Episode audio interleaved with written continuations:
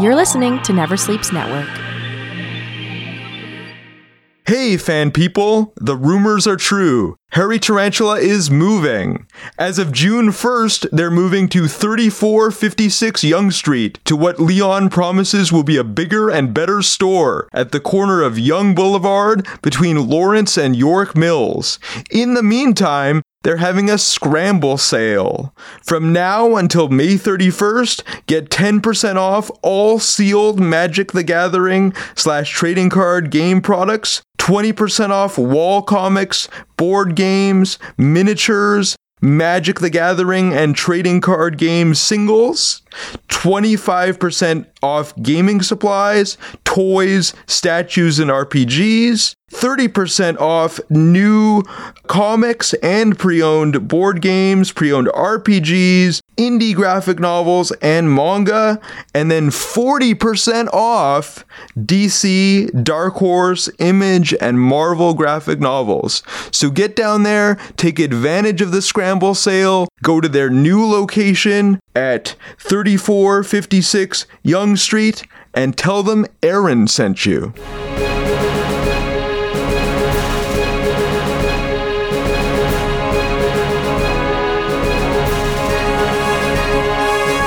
You're listening to Speech Bubble, the podcast that goes one on one with Toronto's comic book luminaries. Here's your host, Aaron Broverman. Godspeed, old chum.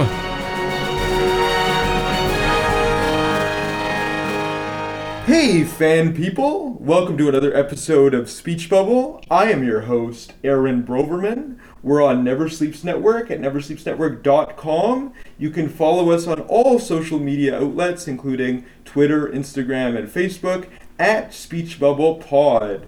And we are here today because TCAF is happening in Toronto, and we have some very special guests here. We have the legendary Eddie Campbell and his equally legendary wife, Audrey Niffenegger. Eddie, you know from his work on From Hell with Alan Moore, his autobiographical comics, Alec, which some say are some of the greatest comics of the 20th century. If you ask Neil Gaiman and Alan Moore, they will they would agree with that. But they are here to promote a book that they've done together called Bizarre Romance, which is coming out for TCAF. Basically, just about their lives uh, and their romance and some of the things that they've they've experienced as a couple. Also, there's The Goat Getters, which is a story about early comic strip history.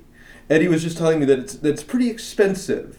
So uh, I'll have to ask you guys about the Goat Getters and about Bizarre Romance and about some of the other graphic novels that you are uh, associated with. So welcome, thank you for doing this. This has been awesome. Thank you, Aaron. It's it's lovely to be here. Mm-hmm. We're hoping the sun comes out soon, though. Yeah, I mean, right now we're we're sitting in a hotel. It's it's a live interview, and it's a little bit overcast. But you know, we're not uh, doing a very good showing with the weather. But for my first question, I wanted to start with, I guess Eddie primarily, but uh, Audrey as well, because your your involvement in bizarre romance sort of uh, lends itself to this.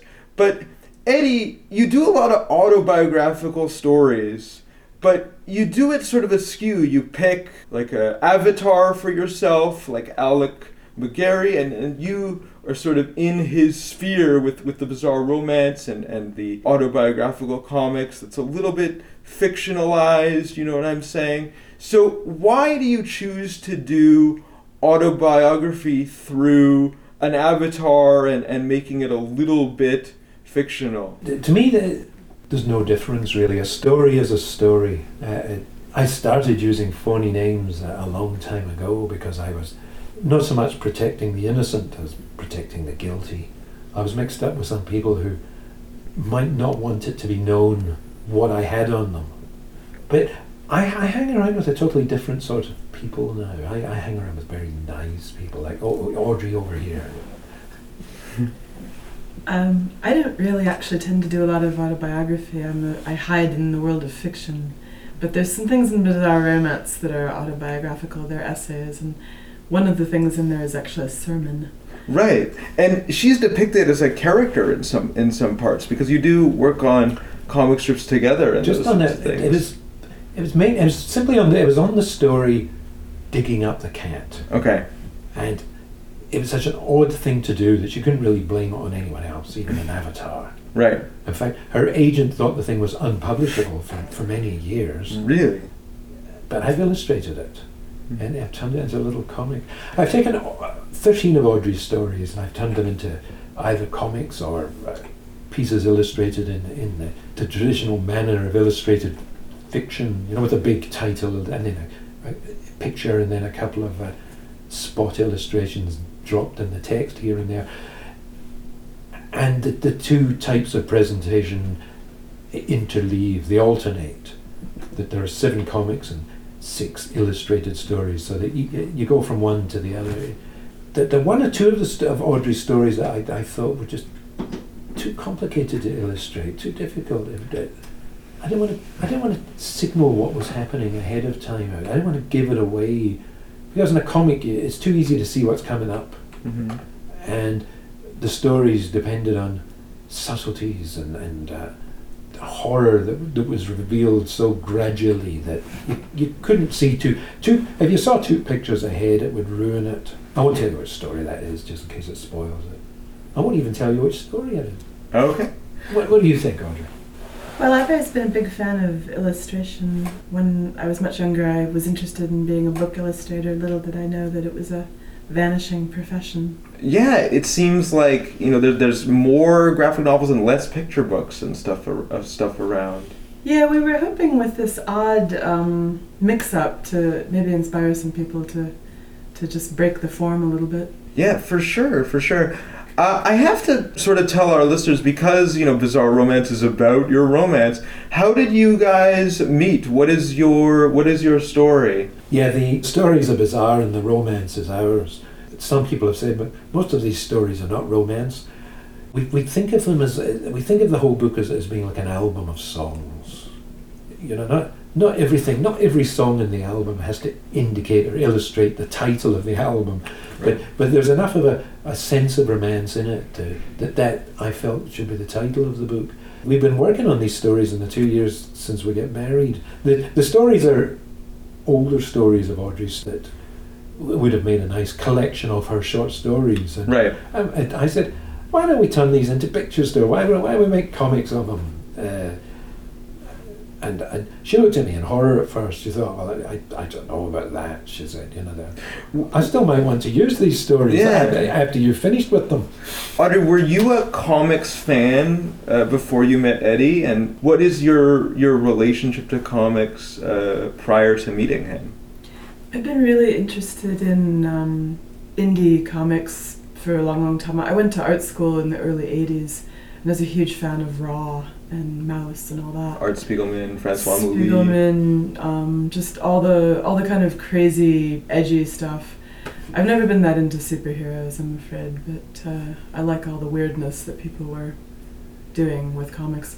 So before I met Eddie, I actually published um, a comic called The Night Bookmobile in The Guardian for a while, and eventually that was a book.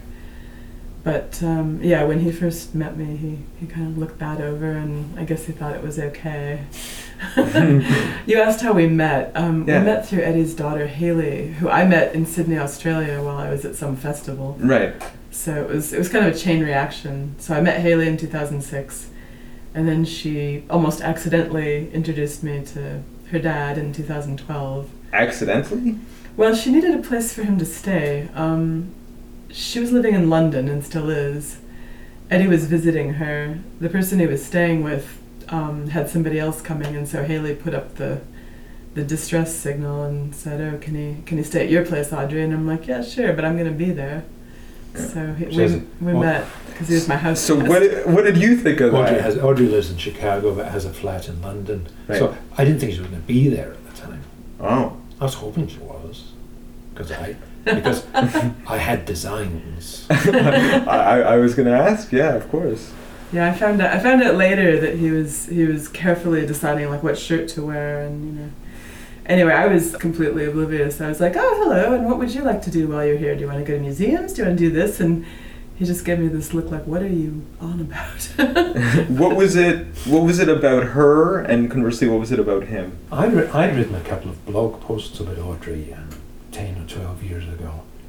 Um, I, I liked her ideas. I liked her idea that um, the graphic novel was just another illustrated book among all the great illustrated books of, of history, such as. Sh- I'm trying to remember your 10 favourite illustrated books. There was Sh- Charlotte, Charlotte Salomon. Salomon's Life or Theatre. Uh, I mean, she had Chris Ware's Jimmy, uh, Jimmy, Jimmy Corrigan, yeah. yeah. what other books did you have? I'm trying to remember. God's Man was that one? Yeah, Lynd Ward's God's Man, um, Art Spiegelman's Maus. Um, boy, I replicating that list is a little bit of a challenge now because there's so many. But I, but I wrote. Uh, yeah, I wrote a, a blog post about it. I, th- I thought the her her choices uh, suggested a, an, an essay. I wrote a short essay about. I, I, I, it was at the time where, was a, we were arguing about what the graphic novel is anyway, and I thought it. Uh, I thought her take on it was interesting. Was that it was uh, another kind of illustrated book. Mm-hmm. and here are the here are my ten favourite illustrated books of all time. Um, Audrey, before Audrey wrote her novel, she she did a couple of glorious big uh, picture books, the the Adventuress and the Three Incestuous Sisters, which are large format uh, books with, where the pictures are, are aquatints, which is a very laborious process of making Wow. richly coloured and toned uh, illustrations. And she'd have a, a big picture on the right with a little bit of text on the left. Um, and and what was the other one? The Raven Girl was the Yeah, other one that uh, Audrey did. Um, so that for her to do a novel was kind of um, an accidental A bit of twist, departure. twist in the road. Mhm. She'd come up with a story and thought it wouldn't work as an illustrated thing. But isn't it weird that like you become known for something and then you know people in publishing or people in the media sort of pigeonhole you in that in that area, and then when you try to do something different, they're like, oh, they feel like it's coming out of left field. Oh, Audrey's just showing me one of the illustrations. It's a it's a woman in a in a black dress and a bunch of crows or, or ravens are pulling each strand of hair uh, this way and that as she's kind of climbing off her bed. She's in her bedroom.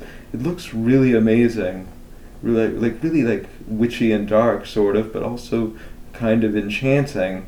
I wish you guys could see it. Maybe we'd put the image on on the website when we upload the episode. Yeah, Audrey's Audrey's work is always deep in um, surrealism and supernatural. Right. And mine, I've I, it's always an interesting match because I've always been interested in the mundane and the, hmm the quotidian. Right. But did people know that you were people that had fallen in love with the time traveler's wife? Did they know that you were as into illustration as you actually were? And did you have to get over that and introduce them to who you who you really were?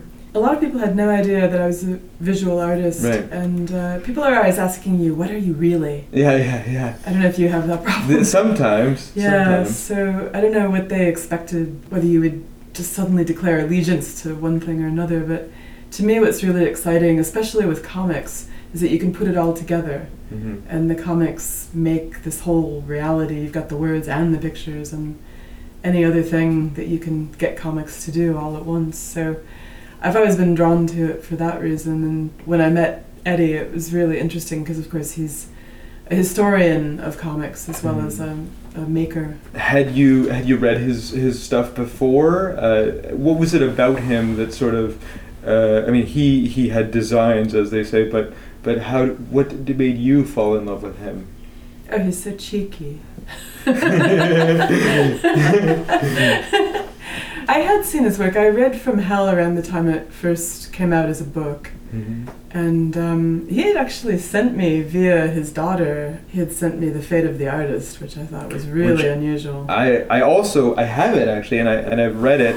I wanted to ask you about Fate of the Artist because it seems like in a lot of your work, particularly in autobiography, you are sort of interrogating yourself. I've always been interested in art and art's place in the world and what an artist does and how he makes his way, or- or she, how she makes her way.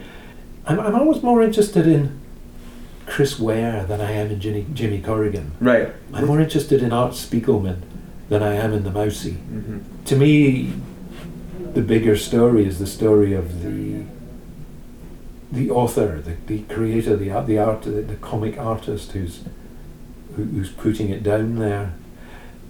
I- I- you know what? What the substance of his story is, is, is that that's that's the clay with he's making something to show me, and he's really telling me about himself. And on that higher level, I'm, I'm more interested in him than I am in the you know the, the, the characters. Hmm. The, the characters are.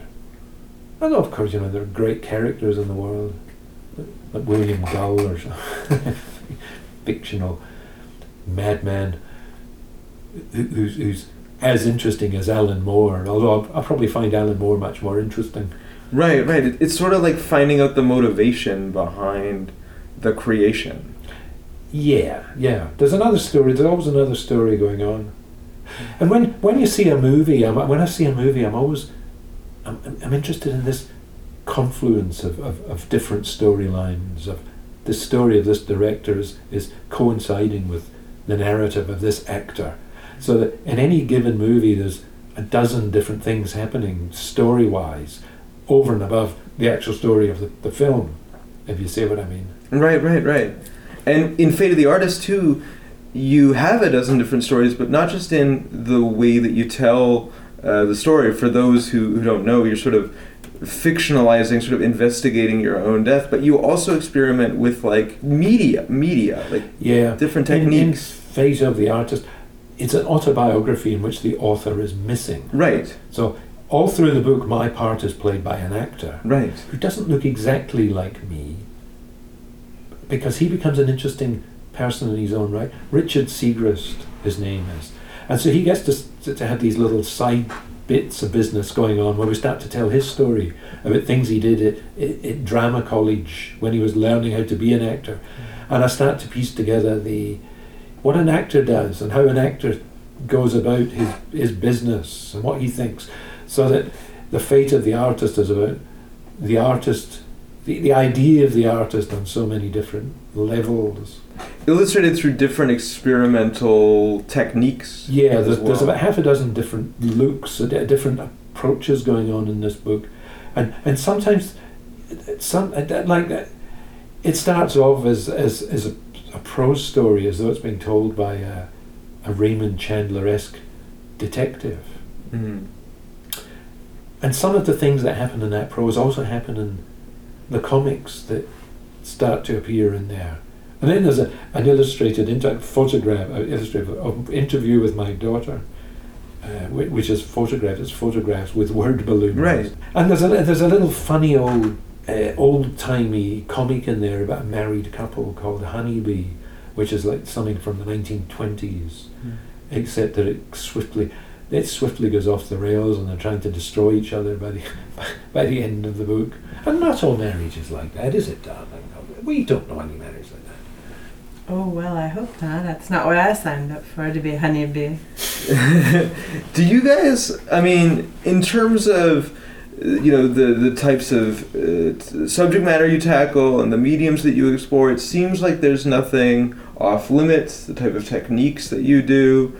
Are you just you know whatever strikes your fancy? That's the sort of thing that you're you're going to do. You know, some people they they pigeonhole themselves, but you guys seem to you know everything is on the table. I think every every story in a comic demands its own style, Right. its own approach. To me, the, it's an old-fashioned kind of comic artist who takes his style with him and does everything in the same style. I think you know that's comic, that's old comic books style. Mm, right.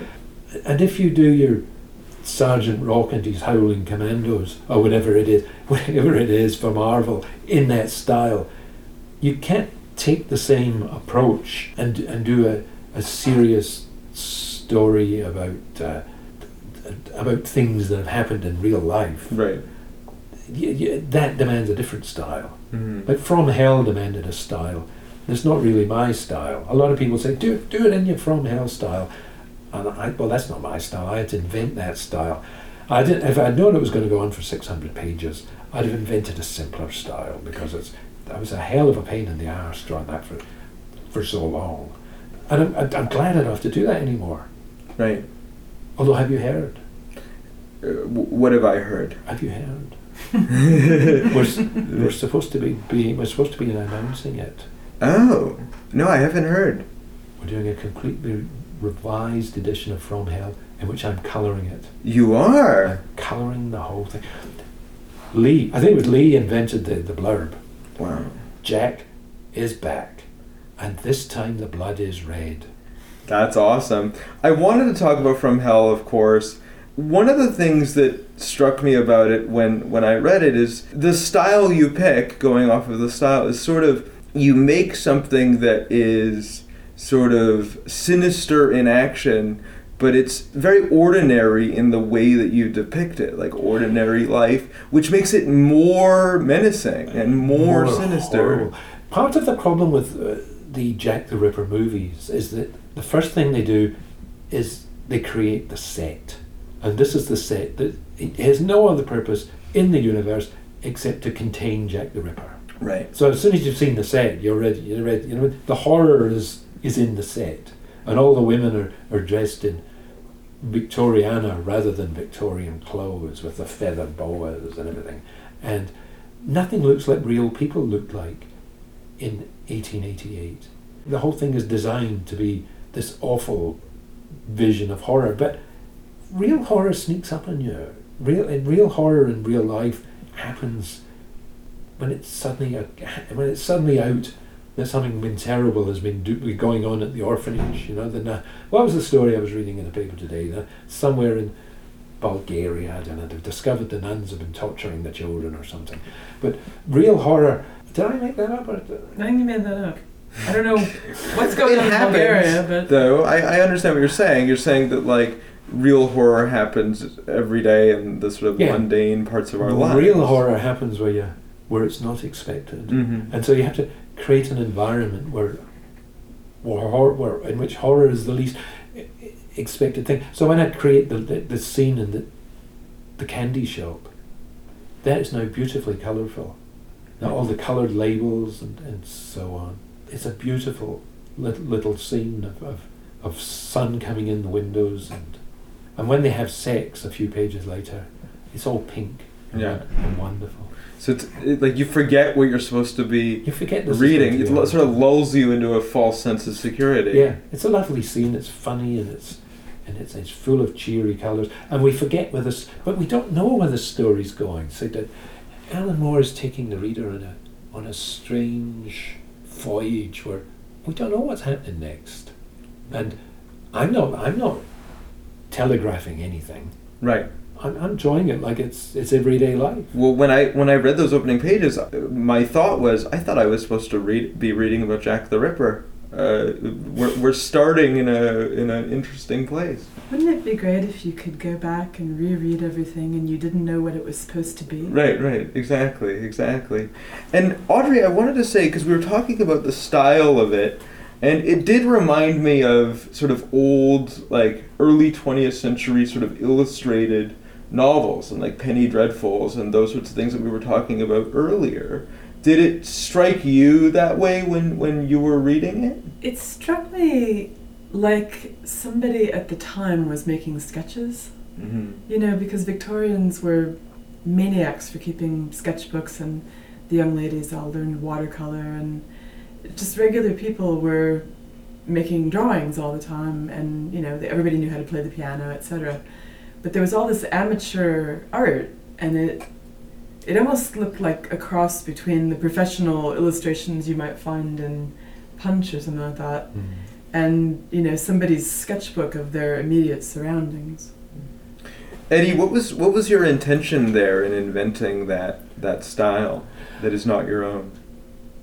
I can't remember, but every, every book and every every story in every book requires a different style. So, so, so you know, in bizarre romance, every story has a different look. Every, every each one is a different challenge. Mhm. Uh, each Audrey in each story, Audrey gives me a different antagonist to work with. I, I was particularly taken with the idea of creating all these different uh, women. Each one had to be different from the others, and each one had to be a, a living person to me. It, it, it, while I was doing it, the, the, there's the the young teenage girl who falls through a mirror and finds herself uh, the ruler of a, a strange dimension, and she introduces Coca Cola and fish fingers and democracy in that order Wow. because that's because and I thought it was, I thought that was a funny idea because that's that's the order a teenager would change the world. Right. You know that, that that's that's the things in their order of importance. Priorities, right? But but then again, at the end of the book, there's there's a, there's a lady who's forty-ish and feels that she's wasted her life, and, and I've drawn her in a completely different way, and a, a, as, as she's aging, uh, her, her face is it's coming in and out of focus beside behind these sharply defined glasses from panel to panel. I, I, I found a way of capturing her predicament that was completely different from the other one, which was all colour and gaudy and and, and mussed up hair and they're completely different characters. Do you think so, David? Yeah, what was really great not being my own illustrator was finding out what all the characters looked like. Because often, if you make a first person narrator, it's hard to get them to describe themselves without doing that terrible thing where they accidentally catch sight of themselves in a mirror. The great And, cliche. You know, yeah, they go, oh yes, look at my blonde hair. Oh, I have blue eyes. How lovely. It must have been so nice to have written these stories and maybe had a completely different idea of what they would look like illustrated and then being surprised when you saw the final product. Yeah, and and pleasantly so. And some of the pieces were really incidental to me. There's one that's called Motion Studies that I wrote in an afternoon as a very kind of impromptu performance piece that was going to be done, I think, a day later, and filed it and thought no more of it. And later, when I piled everything up in front of Eddie and said, "Well, here's the stuff you can pick from," he seized on that because it was so short that there was a whole lot of space to expand using the pictures, and so he made something much more enormous and elegant than what it was when I was first putting it forth. Wow, that's, that's amazing. What a resource that, that that you are. That's great. So, I mean, obviously your relationship continues. So now that Bizarre Romance is out, are there going to be more Bizarre Romances? Like, is there going to be a sequel? You make this sound like there's going to be polygamy or something. Um, uh, yeah, we haven't thought that far ahead. Um, Eddie's Goats book has Spe- just come out, yeah. so that's kind of taken everybody's brain. I'm trying to finish a novel, so there's there's Speaking of polygamy, what's the word? What's the working title of the of the follow up to? Can we tell that? The, oh sure yeah. the working title to the sequel to um, the, the Time Traveler's Wife. Uh, yeah, it's called The Other Husband because um, the main character is a bigamist. Ah. But um, Which but we're not. which you can be when you when you're a time traveler and you get things going on in in, in different periods. yeah, it's fascinating. Well, it seems to be one of the things time travelers get up to in our collective imagination. So obviously, there's some unexpressed uh, thing that everybody would do if they were a time traveler. When you were when you were doing a time traveler's wife, what was the original idea? Like, what was your thought process behind that? Obviously, you probably didn't anticipate that it would get the response that it got. But what did you originally want to want to do? Way back at the beginning, all I had was the title, The Time Traveler's Wife. And my first thought was, well, that would be a colossal drag. You'd just be sort of sitting around waiting a lot, wondering where your time traveler was. And so it started off as a kind of an exploration of negative space. Um, and then I thought, well, that's not going to be a very interesting book. And I started filling, filling in around all that waiting with all the things that happened to this couple. Yeah. That's amazing. Very cool. I'm, I'm looking forward to, to the sequel. I want to see I want to see what happens. That's awesome. So I want to talk about uh, the Goat Getters. The Goat Getters is about the great epidemic of goat getting in 1907. It's never been properly exposed and talked about.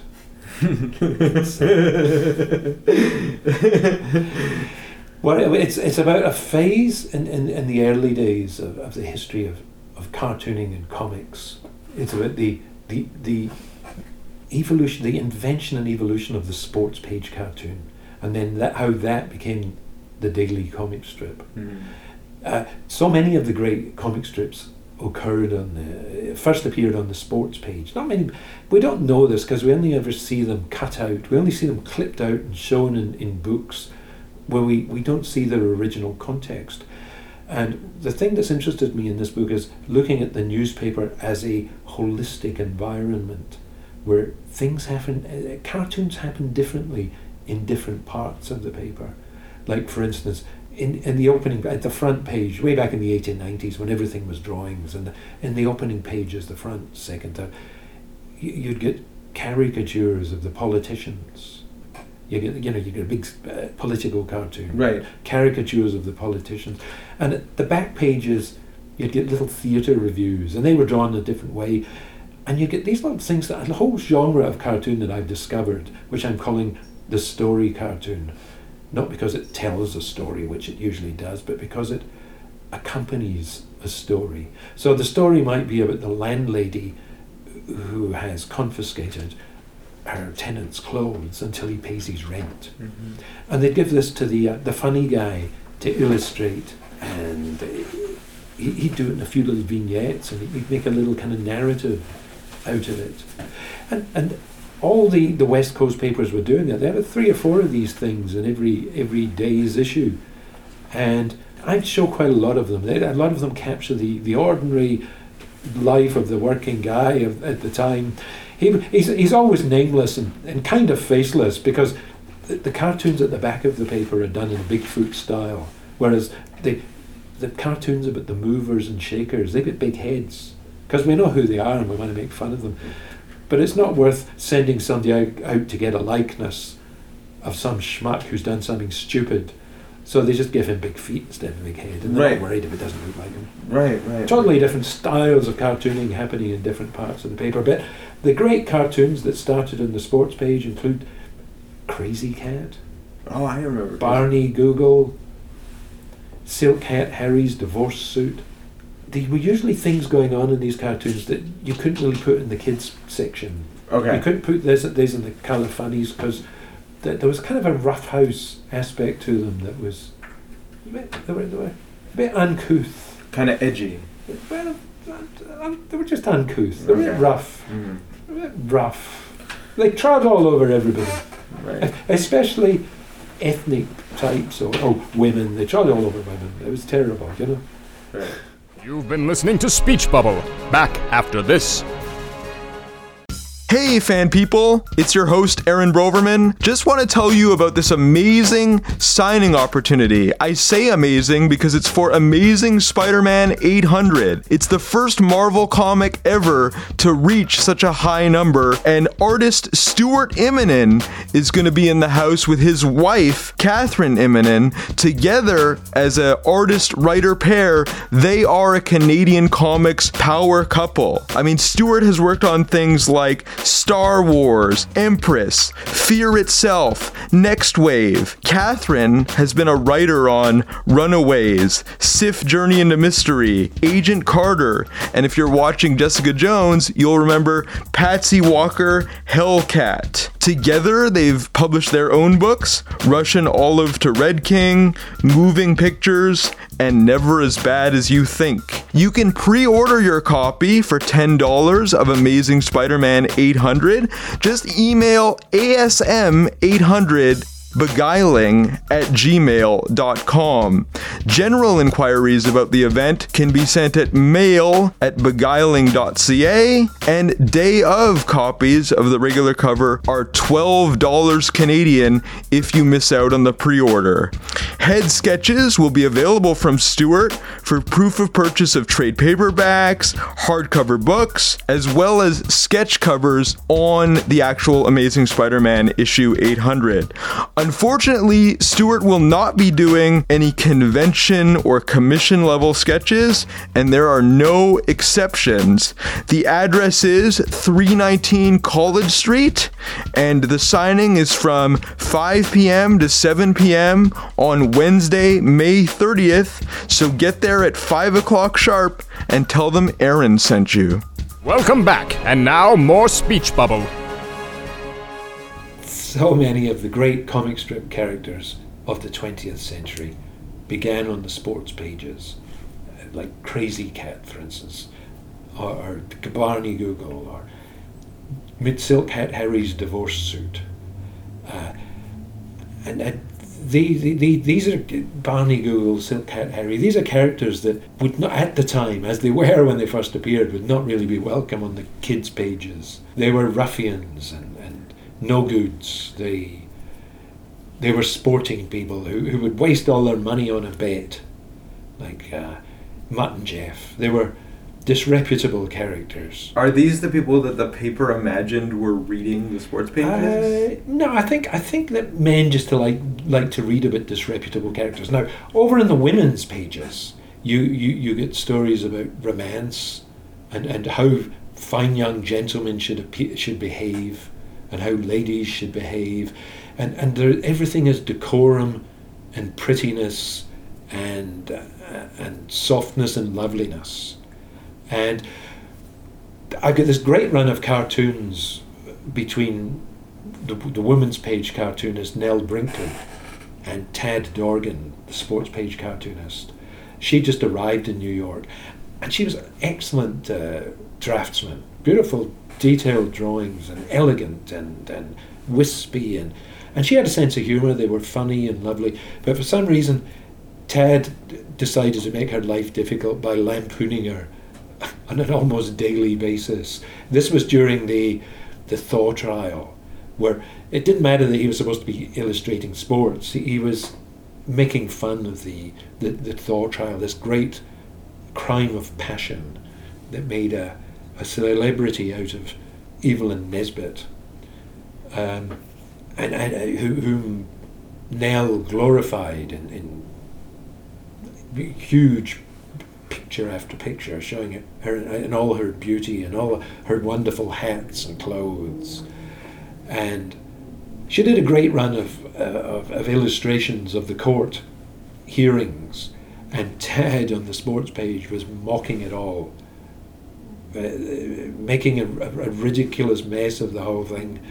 Uh, he, he did one great big wide cartoon called New York's Three Ring Circus where everybody in the in the story has got a circus part, and there was an, another one where uh, he's he's given given everybody in a part in in a musical rendition of Uncle Tom's Cabin, and this is all happening on the sports page. Um, and just just the case, just so for people who aren't familiar, what, what, what was the, the case, the crime the of crime, passion? The crime of passion, of? and I tell the, I tell the story in as much detail as we need to know in order to understand what the cartoons are doing. The architect Stanford White had seduced the beautiful Evelyn Nesbit before she married um, Th- Harry Thaw. Harry Thaw was a, a something of a, cha- a, champagne Charlie, as we'd say in England. He was he was a bit of a an upper class loafer. Mm-hmm. But anyway, there was something wicked about White, undoubtedly, in, in his seduction of, of, of young women. And, and uh, Thaw had unravelled the whole t- tale and, and d- decided to get his revenge and had put a bullet in White's head in the garden or the, of, in the, the restaurant garden on top of Madison Square wow. Gardens, uh, which was a huge sporting arena at, at the time and Still is, of course. Of course. Um, although it's not the same building as it was then. No. The, the original building was designed by Stanford White, the, uh, the man who's just been murdered. And Evelyn Thaw, who was sitting there at restaurant tables, just said, Oh, Harry, look what you've gone and done. Oh man, It's, I, I love I love the sort of decorum that still sort of exists. Like it's still such a polite thing to say when Yeah. something like that happens. I mean, it's kind of interesting. Look what you've gone and done, right? Um, yeah, like it's it's it's interesting. Did you find that you were part historian, part comics journalist? Yeah, yes. I, I, the book is the book is full of stories. I, I'm, I'm being a historian here, but a story a historian is a, is the teller of, of the story of the past. So, Right. So much. We I grew up thinking history was was dull, dull, dull, uninteresting stuff. I did geography at school. I wish I'd done history because his, history is wonderful. It's full of murder and mayhem and horrors. Uh, and as well as love and beauty and and, and uh, the whole gamut of, of, of the human story is in history. And my book is full of the big story and lots of little stories, uh, stories of, of, of artists who, who've been completely and utterly forgotten. I found one particular artist, Grant Wallace, his name was, completely forgotten. He, he was doing political cartoons for the Hearst paper out in San Francisco.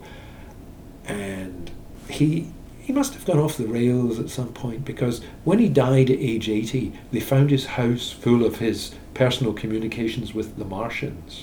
Whoa. And, he, and he's drawn them. He's drawn them as he sees them in, in these telepathic communications that he was getting. Wow. This was after he died, you know. They, they, find, they found it all. And he's been hailed as a 20th century Blake.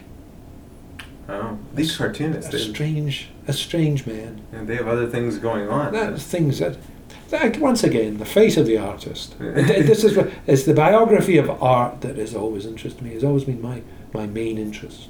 Right, and as much as you do autobiography, you do sort of do comics journalism in your research because you did that whole story about money and, and, and that kind of thing, and now you're coming back to it with the history of this. Do you? I, I like to I like to uh, to yes yes I, I, I, I like to tackle all the great subjects. Right. Money, romance, Mm-hmm. murder. it, I, I, I've used them all up. Is there anything left? Oh yeah, loads. yeah. I'll make you a list, sweetie. Audrey, do you have a fascination, you know, with these uh, earliest century, uh, early 20th century comic strips, particularly the the women who were doing them and, and that sort of thing too, and and uh, like like he said, the sports page versus the the women's page and, and that sort of thing. Um, d- can you speak a little bit about that dichotomy? Uh, as he was researching, what did you uh, get to see and take out of it? Well, I got to go along for the ride for some really fun adventures. Probably the best was when we went to see um, Kate Carew's granddaughter, uh, Christine Chambers. And um, she had a bunch of her grandmother's oil paintings and some original drawings, and it was just spectacular. But Kate Carew is a forgotten master. I mean, she just has done the most incredible stuff. She used to do these interviews with marvelous people like Picasso and the Wright brothers and Mark Twain, and she did a great one with Jack Johnson, which Jack Johnson figures very largely in Eddie's book because uh, Great box. The great black. Started box a race riot, right? Yes, uh, he when, when he, he he beat the Great White Hope Jim Jeffries in Reno, Nevada, and uh, immediately after the race riots all over America, twenty three people they reckon was was the final death tally. Um, but who might they? Kate Carew that Audrey was talking about was is one of the great unrecognized cartoonists. I've got quite a bit about her in the book because she was a San Franciscan and the focus of the book is the, the this move cartooning movement that came out of San Francisco, and she. We, we don't see the best of her work when they show it in books, She did a little comic for a while called Mama's Angel Child, which is kind of saccharine little thing that's not really the most interesting thing she did. for a long period, every week, every Sunday, she would do a whole page she got where she would interview a celebrity and do three or four caricatures. And that was a weekly thing. She's one of the great cartoonists uh, of America, one of the great American cartoonists of the period, and uh, she deserves a whole biography, I think. Um, I think one was talked about a while ago, but she came to Europe. She, she worked for a, London magazine, travelled Europe. That's when she interviewed Picasso for one of her uh, Sunday spots. She's a totally fascinating person and uh, well worth a, a revival, I think. That's that's so interesting. I mean, I think there's sort of been a revival of exploring the role of women in comics. People like you know Trina Robbins and stuff are are doing uh, Pretty in Ink and, and th- those sorts of things. And some of the people that you mentioned sort of recur in, in, in that work. So, what do you think of that? That exploration of history, particularly at a time when. Uh, you know, we're in things like the Me Too movement and that sort of thing. What do you think uh, this sort of revival and renewed interest in this period for comics is is saying? Well, to me, somewhat it seems like everything old is new again. I Right. mean, I, I went to high school in the late 70s and early 80s when there was a big push for feminist art and everyone was rediscovering all these amazing women artists who had been forgotten. And so now there's this uh, kind of impetus in comics to recognize a lot of the women who have really um, done interesting things, but part of part of what I'm thinking about is okay, well, great, let's let's all be aware and and you know be amazed by these wonderful creators, but let's not then forget again. Let's not let it go by the wayside, but actually permanently nail everybody down into the bigger picture so that it's a shared comics history and we don't have main comics history over here and all the women with their own history over here, but you know, everybody, people of color and, and all the interesting, interesting people that somehow didn't get on the A list back there in the day. I mean, what I love about history, I was talking about what history is. I mean, to me, history is something that is constantly changing, and we go back and we find what we need. You know, it's like a big closet. Everybody's always looking for their skis or their roller skates or something. Right. And and so to me the important thing seems to be we all get to uncover these things and, and discover and be so excited by them, but then let's also be influenced by them and let the influence carry forward. Yeah, that's that's really amazing. I, don't want to keep you guys much longer, but I think my final question is: I know that you will be interviewing each other uh, for for TCAF. What are your uh, anticipated uh, feelings about about that? How do you think it's going to go? Uh, well, like everything else in our life, it'll go swimmingly. Actually, I was thinking I could just get naked and do some mud wrestling. I'm sure some people would enjoy that. anyway, um, where can people find you if they want to follow your careers? Are you online? Are you on social media? You can find me at eddiecampbelldammit.com.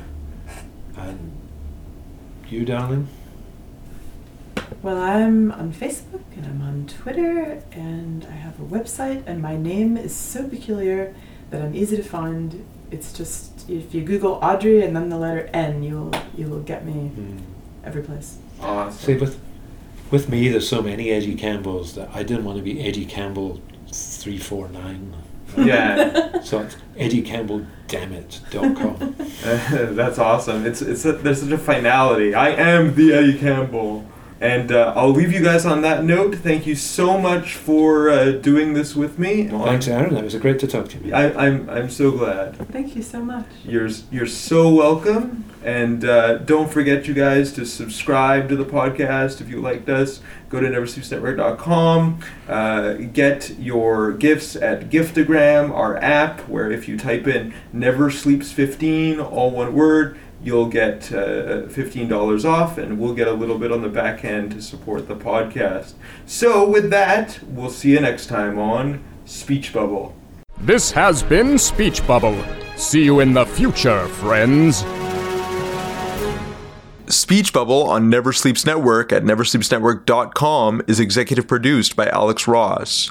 Audio editing by Joseph Yanni. Social media assistance by Jamie Warner and the Social Smiths. Announcements by Craig Mayhem and Sean Ward. Logo design and graphical assistance by Brittany Tice. Never Sleeps Network. This has been a Never Sleeps Network production, executive produced by Alex Ross. For more information and content, visit neversleepsnetwork.com.